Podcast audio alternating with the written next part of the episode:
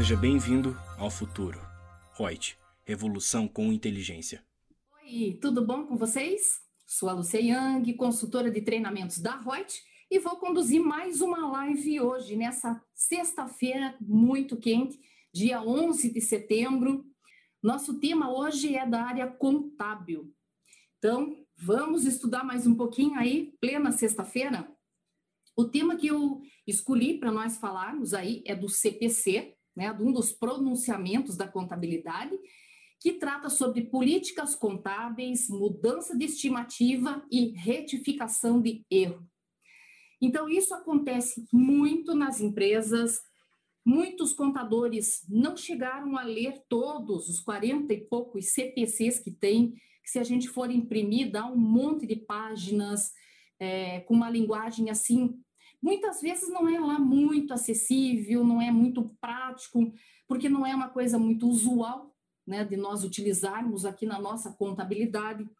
Tudo com o advento da chamada contabilidade nesse formato, nessa padronização internacional, em virtude da fez com que o Brasil aceitasse essas normas contábeis internacionais e com base nisso foram editados vários CPCs, são pronunciamentos desse comitê de pronunciamentos técnicos, e esse comitê ele edita sempre pronunciamentos, orientações, interpretações de como deve ser feito o registro na contabilidade, e isso tudo visando o quê?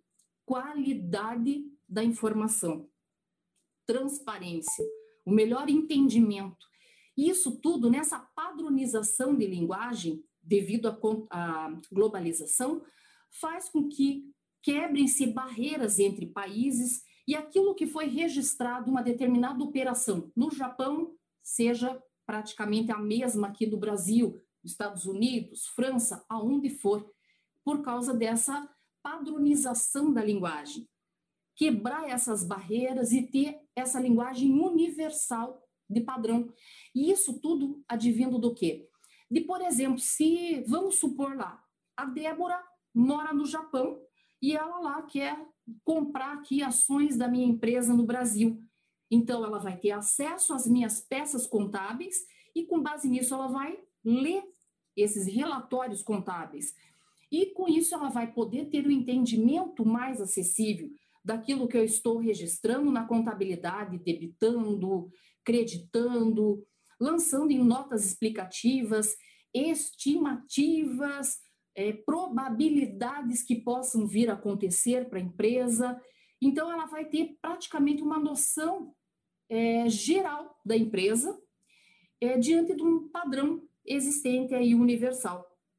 Então, claro que muitas coisas acontecem na contabilidade, você registra os fatos contábeis, mas são passíveis sim de alterações de políticas contábeis, alterações de estimativas é, dentro de mudanças de procedimentos contábeis, ou até mesmo erros que aconteçam, erros matemáticos, erros de forma, enfim.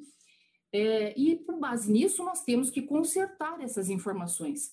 Não é porque eu errei, ah, vou deixar errado e passou batido. Não, tem normas que regulamentam e que dizem que essa contabilidade tem que estar tá ali, ó, tinindo, ela tem que estar tá bonitinha para que eu consiga refletir o mais próximo da realidade que minha empresa está agindo, que ela está atuando no mercado naquele momento. Para qualquer pessoa que queira comprar ações da empresa, é, fazer parte do quadro societário, uma empresa de cotas, né, de sociedade por cotas limitada, empresa, né? Sociedade limitada, não se fala mais cotas limitadas.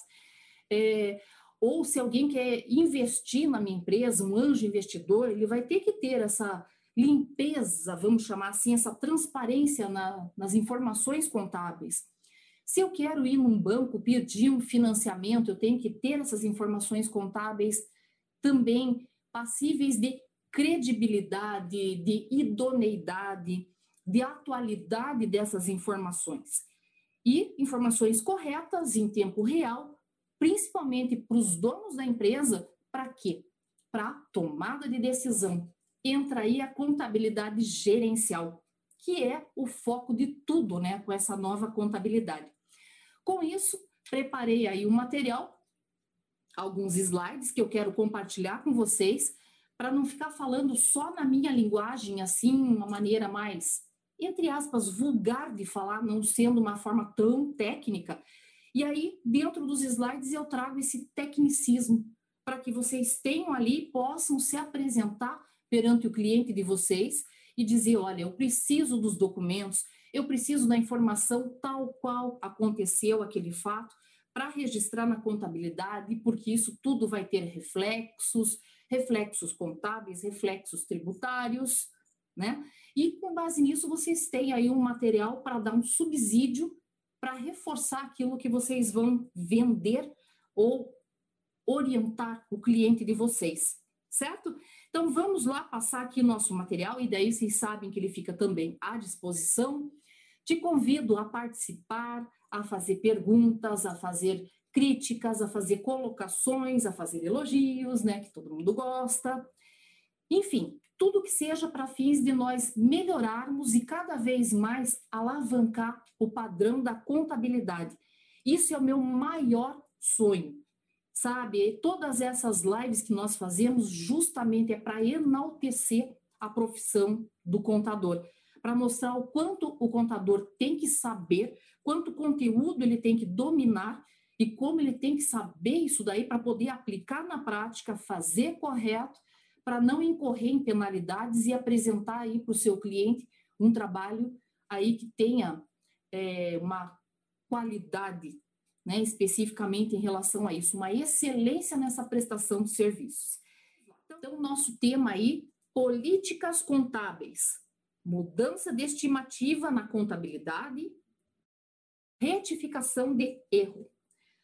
Vamos lá. Para que, que eu preciso tudo isso, Lúcia? Né? São tantos CPCs, tantos pronunciamentos importantes, você vai e escolhe justamente esse. Exatamente. Porque brasileiro, ser humano ou qualquer outra, outro país, gente, ser humano, somos passíveis de erro.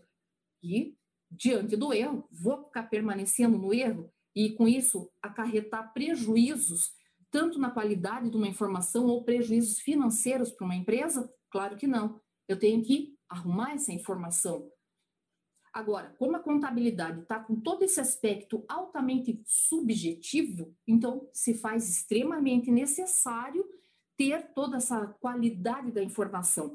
E, gente, não é simplesmente ir lá mexer na informação contábil, debitar, acreditar, enfim, ai, arrumei. Eu tenho que pôr em nota explicativa. Lembra que nosso tema da sexta-feira passada foi notas explicativas? Lá é que eu vou dizer por que, que eu estou fazendo isso. E esse fato de eu estar mexendo numa informação agora, de uma coisa que eu já registrei lá atrás e que porventura estivesse errado, alguma coisa assim, e estou consertando, qual é o reflexo que isso vai ter no fato de eu estar arrumando agora? Tá? Então, tudo isso mostra a relevância desse tema também. Então, a qualidade das informações contábeis é o foco de tudo. O aumento dessa qualidade da informação em todos os demonstrativos contábeis, nos relatórios contábeis, possibilita aos usuários dessas informações, seja o gestor da empresa, seja é, um credor, seja o fisco, seja um sócio cotista, acionista, enfim, para quem serve essa contabilidade? Para ter melhores condições para poder compreender a situação econômica, financeira e patrimonial dessa empresa. Um fornecedor poder olhar e dizer, mas será que eu posso vender a prazo aí para a empresa do Felipe?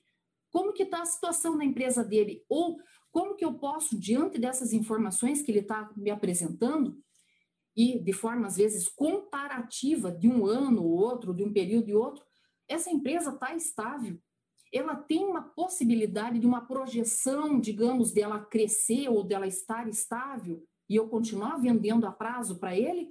Ou será que isso não aparece nos demonstrativos e eu, fornecedor, continuo vendendo e daqui a pouco o Felipe encerra a empresa do nada e me dá um calote? entende? Então, por isso que precisa até mesmo o fato de, ah, minha empresa está desacelerando o processo, estou pensando em fechar e etc., não ter mais continuidade na empresa, ou ela não está indo bem. Isso tudo eu tenho que colocar em nota explicativa, para deixar as pessoas aí, a sociedade como um todo, alerta em relação à minha empresa. Todo mundo que está interligado, que tem alguma forma de interesse nesses meus dados, estar ciente do que está acontecendo na minha empresa naquele exato momento. Então, contabilidade não é mais aquela coisa que você registrava uma coisa que passou e ai, vou olhar agora uma coisa que aconteceu lá para trás, que se dane que já passou, passou. Não, eu consigo. Claro que eu vou continuar registrando coisas que aconteceram, porém, com todos esses mecanismos, todas essas possibilidades dadas na contabilidade com essas regras internacionais, permite que eu consiga projetar informações e ter noções de tendências em relação à minha empresa. E qualquer tipo de projeção ou coisas que eu registrei, eu estou vendo que não vai gerar aquilo, eu tenho que voltar na minha contabilidade e ajustar isso aí. Então, olha que interessante, né? Eu tenho ali um patamar um equilíbrio do que está acontecendo na empresa naquele momento nessa qualidade das informações. Então, essa, essas informações, todas a produção desses dados, todos contábeis, eles têm que ser relevantes, não é ficar informando qualquer coisinha, mas aquilo que tem relevância para fins de tomada de decisão, elas têm que ser fidedignas, fiéis ao fato que realmente aconteceu. Eu, como contadora, não posso estar tá puxando sardinha nem para o fisco e nem para o cliente. Eu tenho que ser imparcial na informação ali.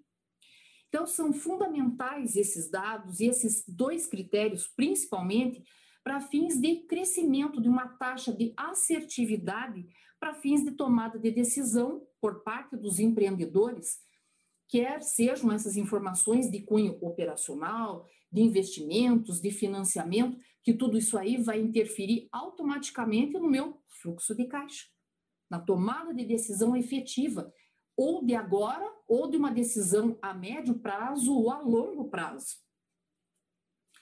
Então, para a gente falar dessas políticas contábeis, mudança de estimativa e retificação de erros, sempre eu estou lá me baseando na legislação. Então, eu cito aqui para vocês qual é a base legal que traz todo esse arcabouço de informações referentes a esse tema. Então, nós falamos principalmente no pronunciamento técnico CPC número 23, na norma brasileira contábil técnica geral número 23, já na segunda retificação, reedição dela, né? Vamos falar assim, revisão dessa norma. Daí, deliberações da CVM, a 592 de 2009, a 788 de 2017 e a última que tem, que é 836 de 2019. E, claro, temos aí a regulamentação por parte do Conselho Federal de Contabilidade, através da Resolução CFC 1179 de 2009. Então, qual é o objetivo deles terem criado esse CPC 23? Melhorar a relevância, a importância das informações e a confiabilidade das demonstrações contábeis das empresas. Também para permitir a sua comparabilidade ao longo do tempo com as demonstrações contábeis de outras entidades. Então, também é para tomada de decisão. Eu comparo com as minhas demonstrações como que minha empresa está se saindo é, em termos de execução.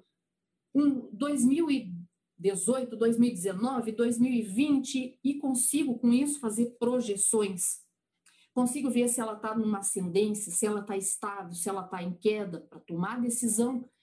E comparo de preferência com outras empresas do mesmo segmento que a minha para ver se eu que estou gerindo corretamente a minha empresa ou se é um momento econômico, algo que aconteceu que interferiu automaticamente dos resultados da empresa, o que que fez dar uma queda tão grande de um ano para outro, enfim, né? Era uma situação que nós tínhamos no Brasil ano passado, com a pandemia, isso inverteu um monte para a maioria das empresas.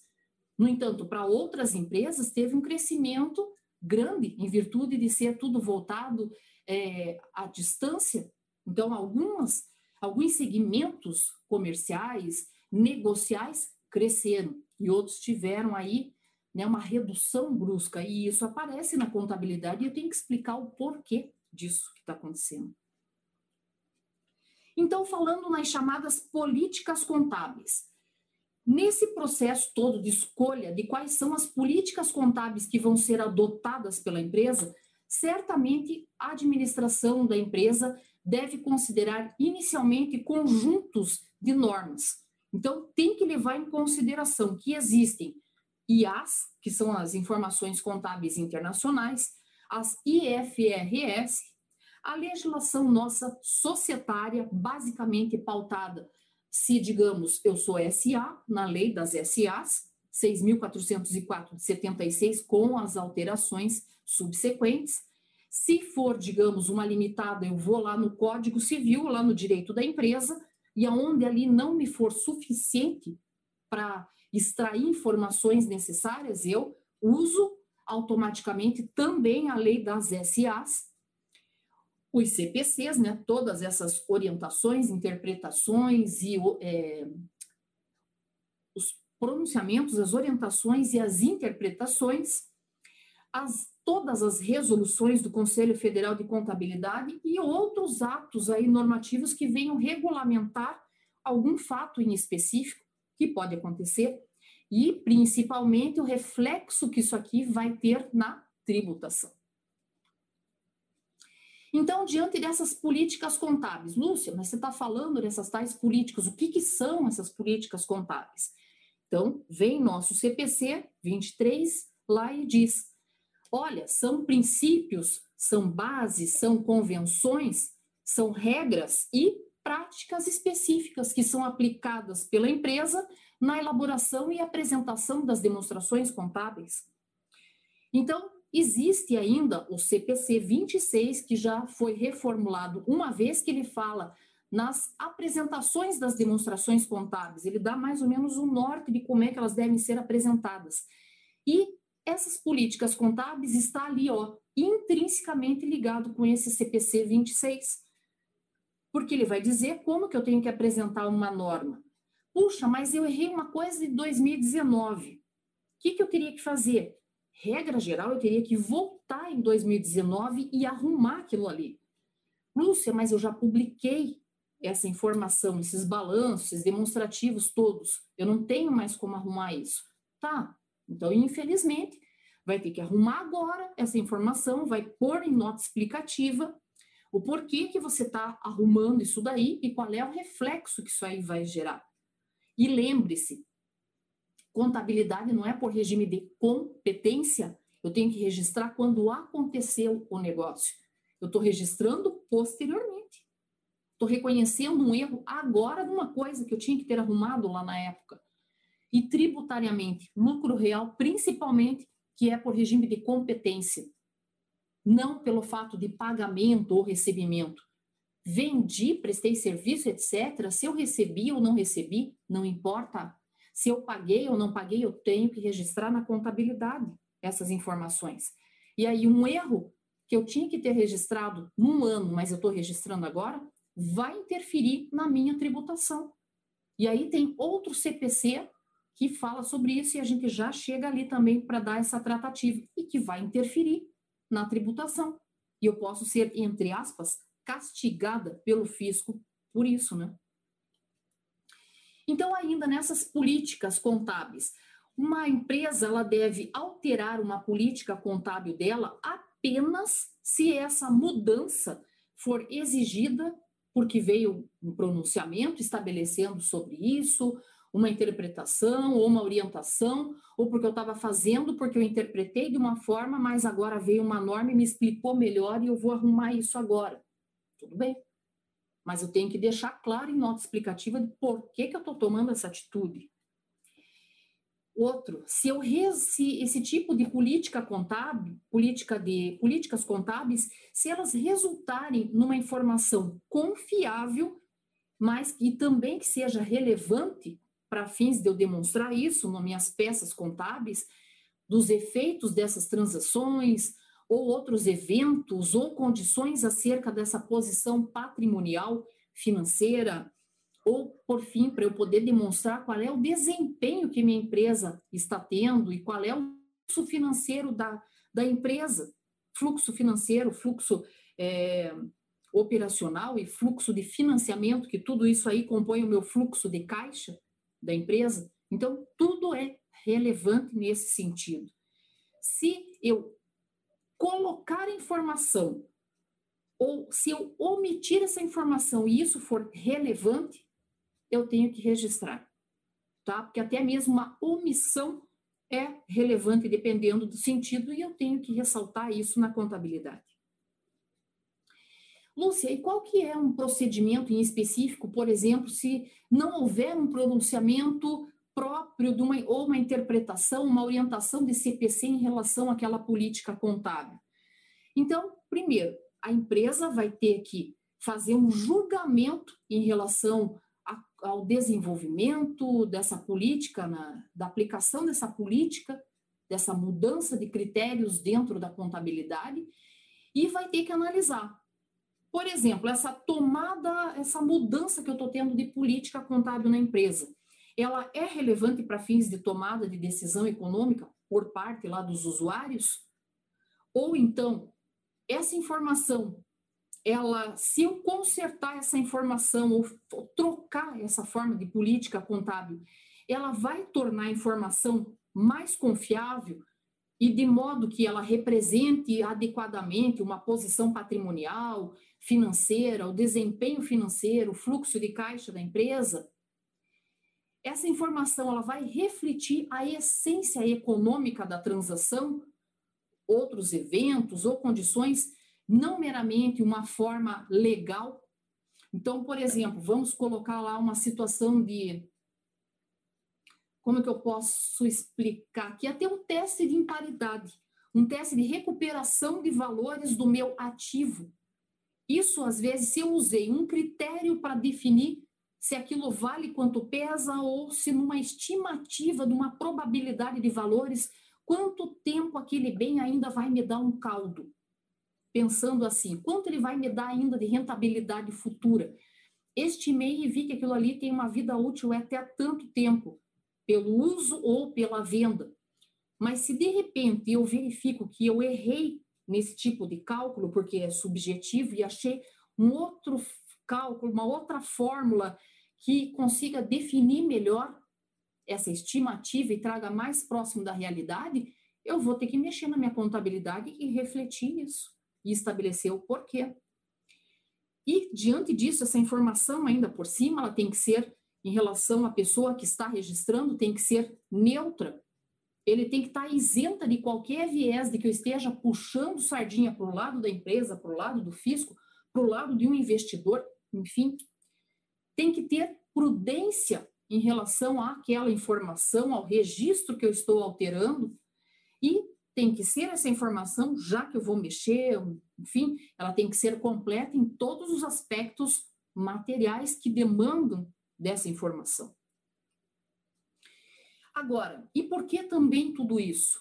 Porque dentro do CPC 00, que fala da, das normas iniciais de como gerar essas peças todas contábeis, ele dá um norte ele dá como se fosse uma espécie de um princípio de como é que você tem que agir diante dos registros da contabilidade no âmbito geral. E numa dessas situações ele diz que as informações elas têm que ser uniformes no tempo. Por quê? Porque eu preciso comparar resultado de um ano para outro. Agora, veja, se eu mudo uma política contábil dentro do próprio ano calendário, como que eu vou fazer uma comparação de azul com vermelho. Não dá. Eu tenho que ter mesmos critérios para poder comparar. Senão vai ter um choque e vai me dar informações que eu posso tomar decisões incorretas em virtude disso. Então, por isso que eu tenho que pôr lá em nota explicativa. Opa, mudou o critério aqui de, de política contábil da empresa, em virtude disso vai refletir nisso, nisso, nisso, para eu não interpretar incorretamente aquela informação ou achando que a empresa está maravilhosa ou que ela está péssima. tá? Para eu ter um embasamento para essa tomada de decisão. Então, a empresa ela tem que selecionar e aplicar essas políticas contábeis de uma forma uniforme para todo o ano calendário, né? E de preferência não só no calendário, uma continuidade dentro da empresa para eu poder comparar de um período com o outro, para que as transações sejam semelhantes, os grupos de conta, eu poder comparar como é que estava meu caixa num período e no outro. Por que, que teve essa mudança? O que, que aconteceu? Ah, o caixa reduziu um monte, por quê? Esvaiu-se o dinheiro da empresa? Não, eu tirei do caixa, fiz uma aplicação a longo prazo, mas que pode me resultar um, um resultado positivo futuro ali, num longo prazo, enfim, não tem que dizer a origem e aplicação daquilo ali. Então, eventos, condições todas que tenham reflexo, a menos que pronunciamento, interpretação, orientação específico venha exigir ou permitir uma classificação desses itens para que possam ser aplicadas políticas diferentes de contabilidade. Mas a regra geral ele tem que ter uma uniformidade, ele tem que ser linear essa informação para poder ter uma comparação. Agora, e o que, que são as chamadas mudanças de estimativa contábil? Então, é um ajuste que é feito nos saldos contábeis do ativo ou do passivo da empresa ou mesmo nos montantes que são relativos ao consumo periódico do ativo, que decorre talvez de uma avaliação da situação atual, das obrigações, dos benefícios futuros que são esperados associados a ativos passivos. Lúcia, mais clara nisso, tá? Então, por exemplo, vamos supor que eu tenha lá o meu imobilizado e eu tinha dito, opa, o software aqui vai durar cinco anos lá no meu intangível. Só que de repente eu digo, mas olha, esse software está obsoleto. Durou, vai durar três anos aí no máximo. Já estou precisando um outro software, uma outra customização, uma outra recapagem naquilo ali. Pronto, ele durou cinco anos? Não. Então eu tenho que refletir isso na contabilidade. É, ou então, ah, eu tenho. Isso dá muito, que nem, por exemplo, em jogo de em futebol né, em times de futebol, que eu vou registrar na contabilidade. Se eu tenho um passe de um jogador, hoje o jogador pode estar valendo uma coisa e de repente ele está valendo outra, e eu tenho que registrar na contabilidade. Qual foi o critério que eu utilizei para dizer se o cara vai me dar um, um retorno por mais tempo, por menos tempo? Eu tenho que ter critérios, parâmetros para poder julgar isso na contabilidade. É subjetividade? É, eu nunca disse que não era. Agora, essa subjetividade não é chute, não é chutar um determinado valor. Por exemplo, um ajuste a valor presente, um ajuste é, a valor justo, tudo isso é uma mudança aqui de uma estimativa contábil. Se, por exemplo, eu fiz uma análise pelo PEPS dos meus estoques e de repente eu quero fazer pela média ponderada, posso? Olha, se você tiver um motivo muito justo, muito que tenha realmente uma relevância, pode, não deve, mas pode, é aceitável. Só que, claro, vai prejudicar daí minha comparação de um ano calendário com o outro nessa tomada de decisão das informações? É claro que vai. Mas eu tenho que ter isso ressaltado para saber, para quando eu for analisar, eu pôr os dois pés atrás, não só um pé atrás, e tomar mais cuidado em relação àquela informação. É, outro, outro critério nessas mudanças contábeis, nessas estimativas, e o próprio nome já diz, estimativas. Como consequência dessas incertezas inerentes à atividade empresarial, muitos itens nas demonstrações contábeis não podem ser mensuradas com precisão, podendo apenas ser estimadas a estimativa envolve julgamento baseado na última informação disponível e confiável. E lembra que eu tenho que ter prudência? Se eu tenho, digamos, dois laudos, duas informações corretas em relação ao mesmo, uma mesma mensuração em relação a um bem, vamos supor lá do meu imobilizado, dois laudos em relação a, a um imóvel, ao valor daquele imóvel, a durabilidade, a uma depreciação, digamos, daquele bem. Os dois laudos, laudos são confiáveis? São. Eu tenho que ter prudência. É um bem, é um bem que está registrado no imobilizado.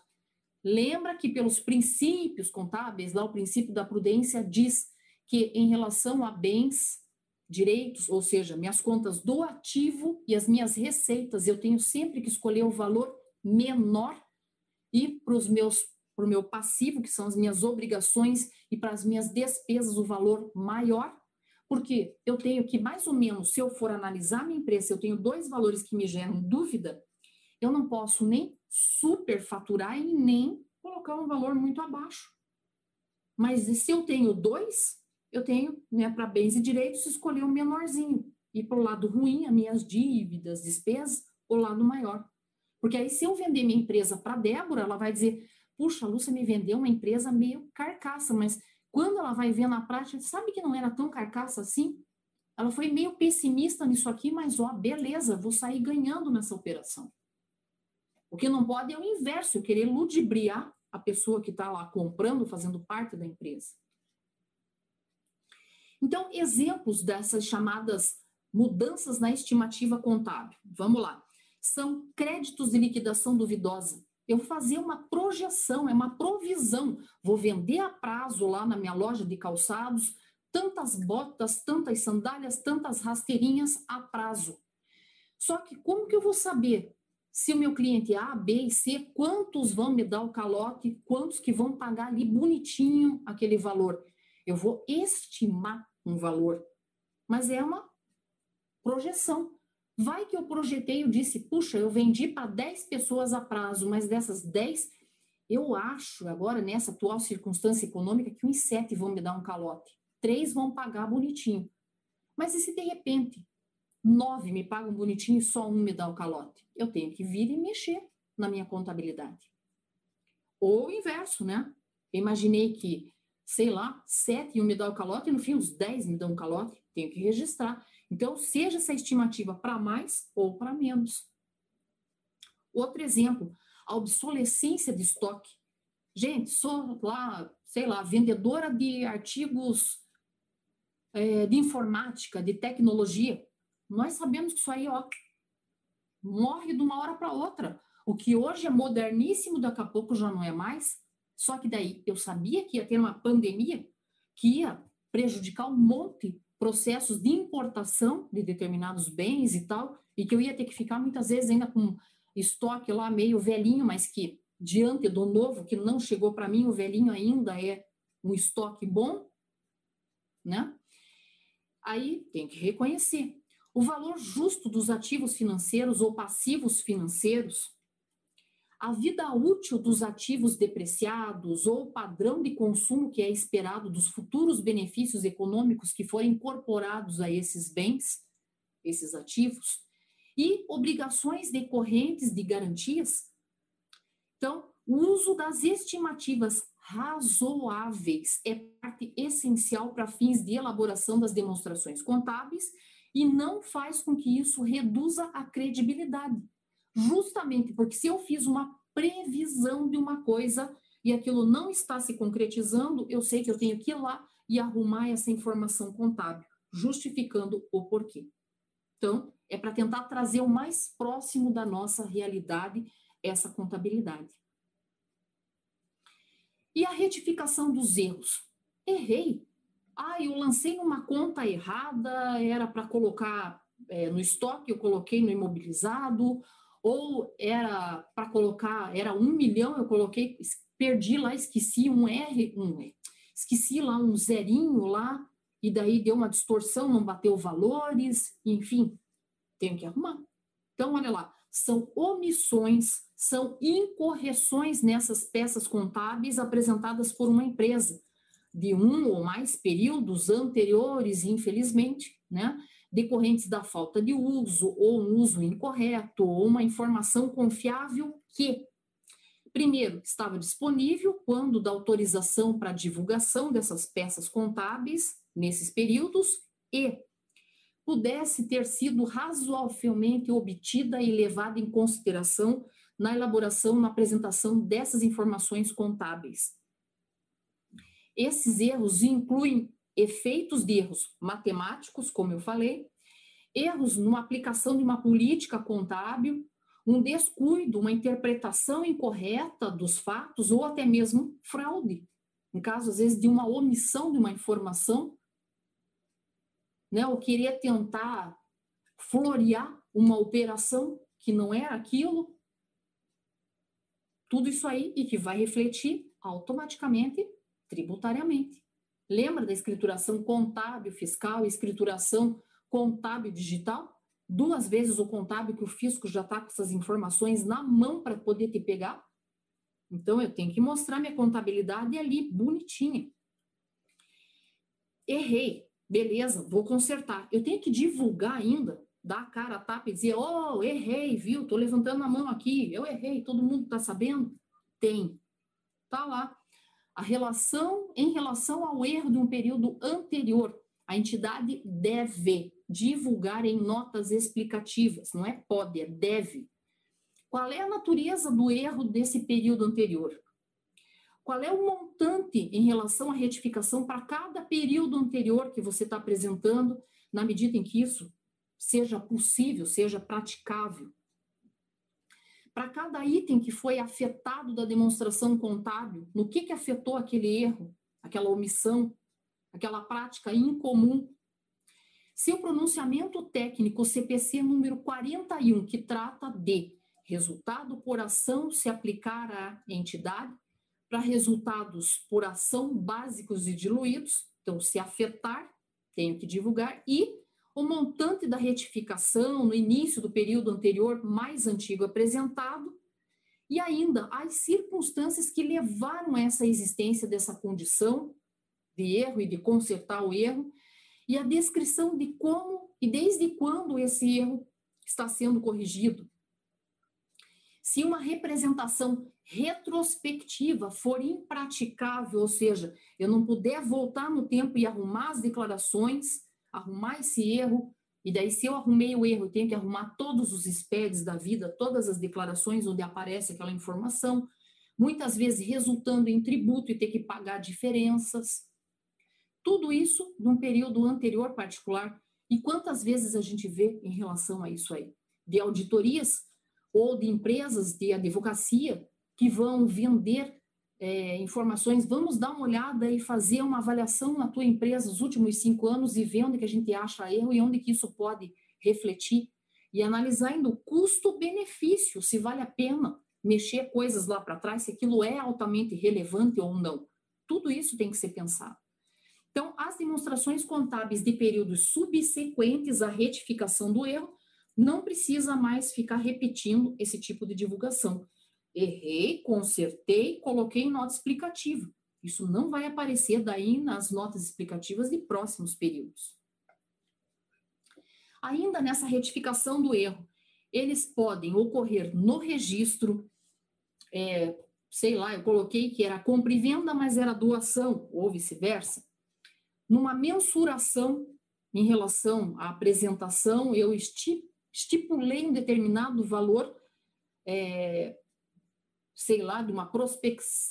de uma projeção futura de um determinado valor para a empresa e no fim ela não atingiu aquilo ali.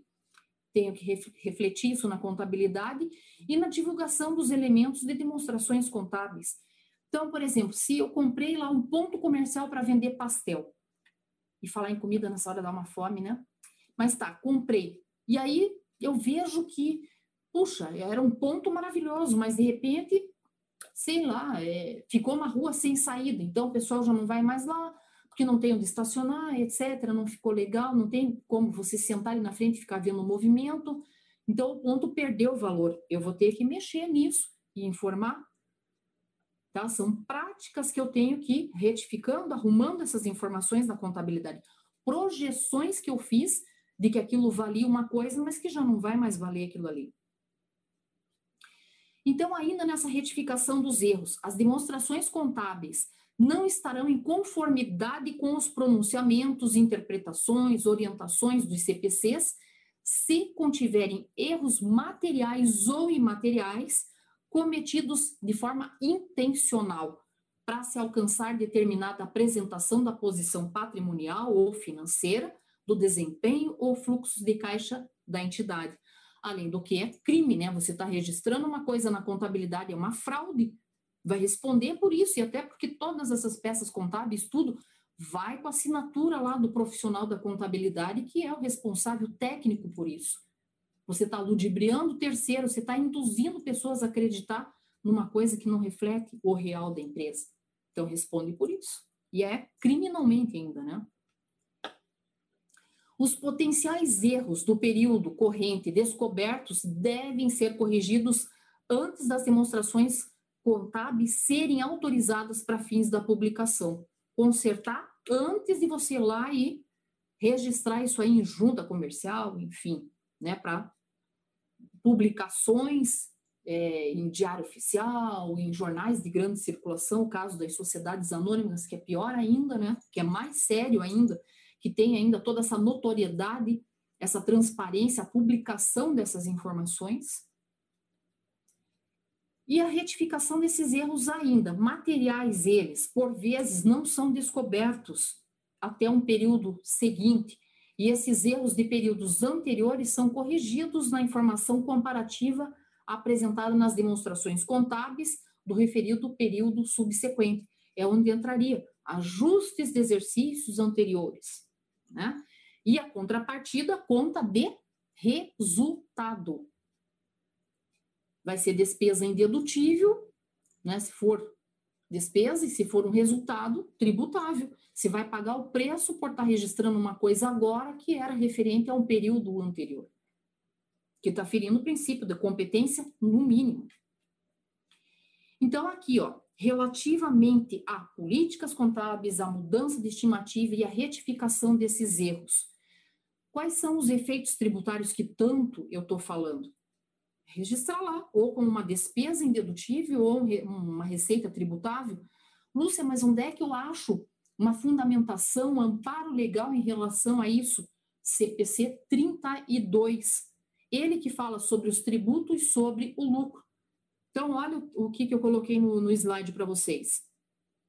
Os efeitos tributários da retificação de erros de períodos anteriores, de ajustes retrospectivos feitos para aplicação de alterações nas políticas contábeis, são contabilizados e divulgados de acordo com o pronunciamento técnico CPC 32, que é tributo sobre o lucro. E ainda, Claro, esses erros todos vão afetar o quê? A parte da comparabilidade, a comparação entre um período e outro para fins de tomada de decisão na empresa. Então, os usuários dessas demonstrações contábeis devem ter a possibilidade de compará-las ao longo do tempo, para identificar tendências, projeções futuras, para saber a posição patrimonial e financeira da empresa, para poder identificar qual é o desempenho que a empresa está tendo naquele momento e, principalmente, a parte que afeta fluxo de caixa da empresa. E em qual desses fluxos de caixa está sendo relevante? É na parte operacional? É na parte de financiamento? É na parte de investimento?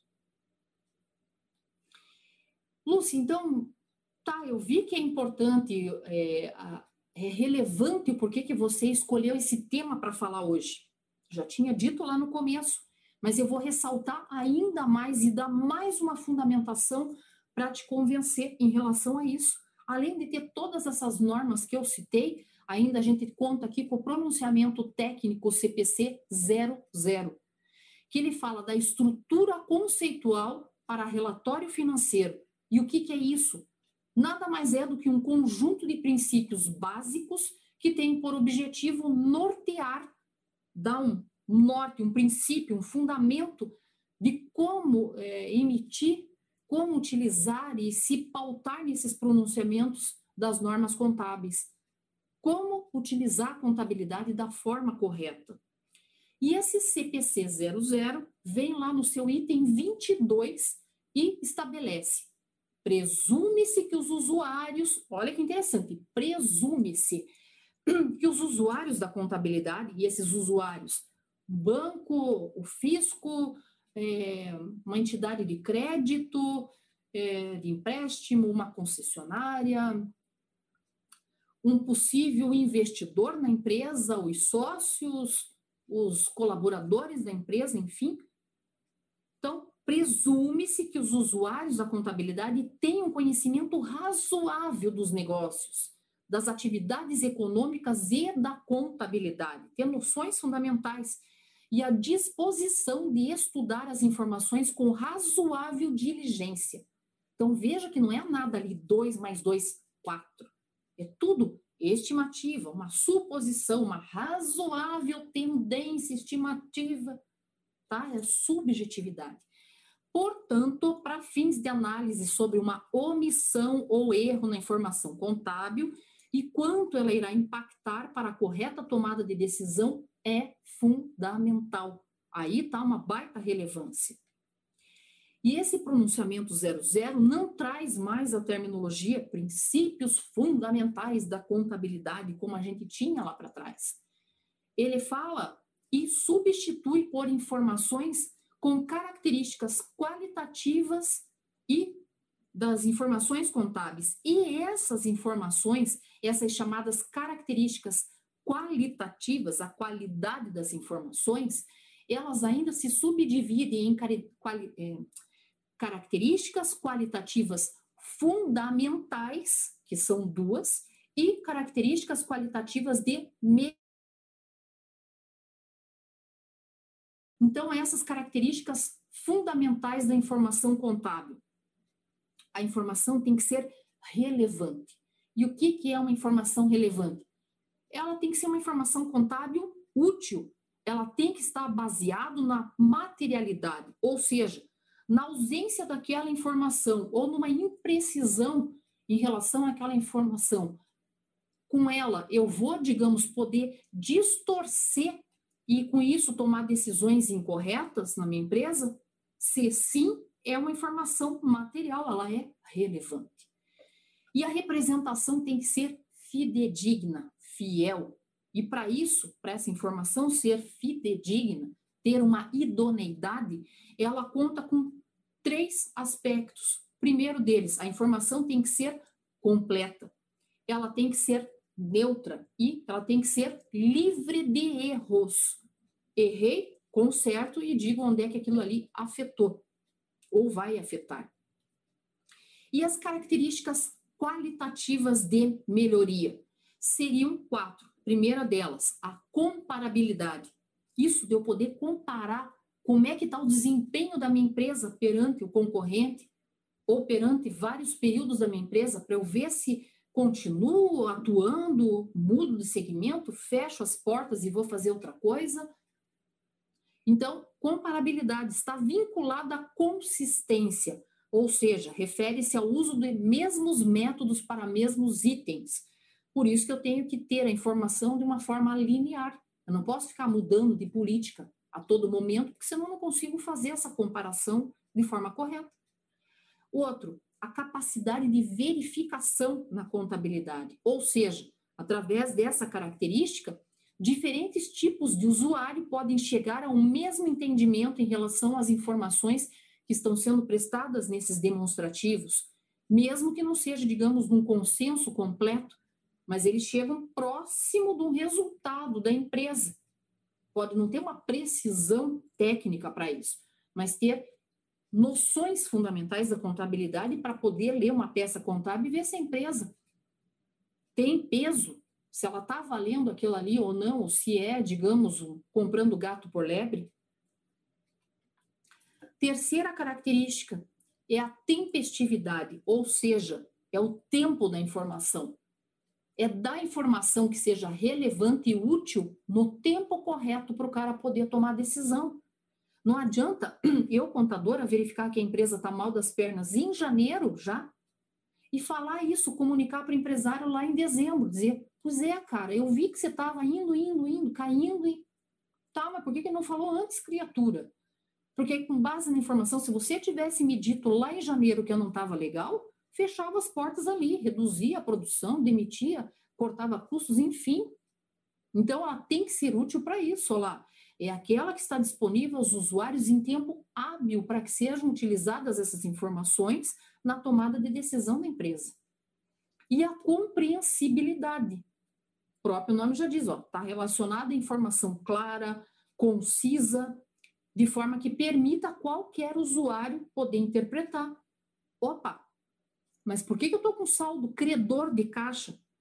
Existe isso? Claro que não existe. Existe na prática que a gente vê esses chunchos, né? Que depois tem que correr e arrumar essa informação na contabilidade. Mas é chuncho, nós sabemos. Como é que eu vou ter um saldo credor? Não existe. Surgiu dinheiro da onde, então, para eu pagar? Se eu não estou com dívida, não tenho nada, não posso ter um saldo credor. E pensa, gente, é a primeira conta que nós temos na contabilidade. E ainda existem contabilidades que ainda têm a pachorra de fazer isso. Ou deixar chegar numa conta lá, é, caixa, um valor altíssimo, e você vai olhar, na verdade, não tem aquele valor ali.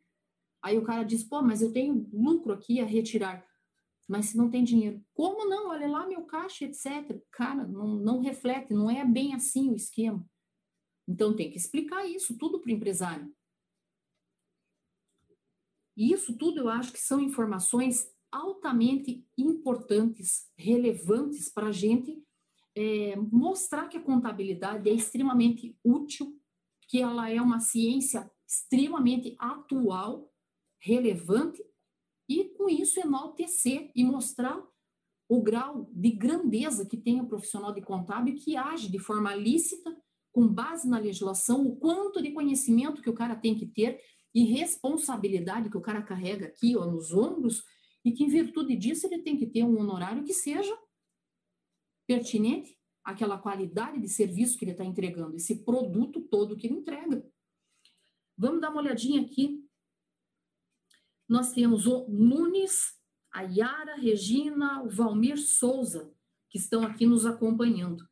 Nós não tivemos perguntinhas, acho que o pessoal fica até meio assim, né, de perguntar como quem diz, nossa, a Lúcia tá braba lá. Não é, gente, é que eu pego tanto amor, eu falo aquilo com uma ênfase que parece que eu tô braba, mas não tô. Para me tirar do sério é realmente só se infringir a contabilidade, aí eu fico doida mas é porque é amor naquilo que eu estou falando. Então, eu quero enfatizar justamente para mostrar, para passar uma credibilidade em relação a tudo isso que nós estamos disponibilizando aí para vocês, seja com enfoque societário, enfoque contábil, enfoque tributário, enfoque trabalhista. Quer dizer, todas essas lives que a gente está fazendo aí, tudo é primando pro crescimento da ciência contábil. E com isso, se ela cresce, se cresce o nível dos profissionais que nós temos que agem nessa área contábil, muito melhor vai ser para os empresários, para uma sustentabilidade da atividade dos capazes, capacitadas e capazes para poder atuar e ajudar a ser realmente um profissional que vai dar um norte em relação à empresa, que vai auxiliar. Essa é a função primordial que nós estamos tendo aqui em relação às lives. Não é só, é só para fins de divulgação. Tem muita gente que às vezes fica bravo quando eu coloco nos grupos, né, que hoje vai ter live, não sei o quê. Nossa, só fica fazendo propaganda. Não é, gente. Tanto é que se fosse propaganda e coisa assim, visando lucro, seria vendido. Mas são informações gratuitas, de qualidade e atualizadas que nós fazemos aí com sempre, como eu digo, com total carinho, com amor e responsabilidade. Meus lindos, finalizamos então por hoje a nossa live.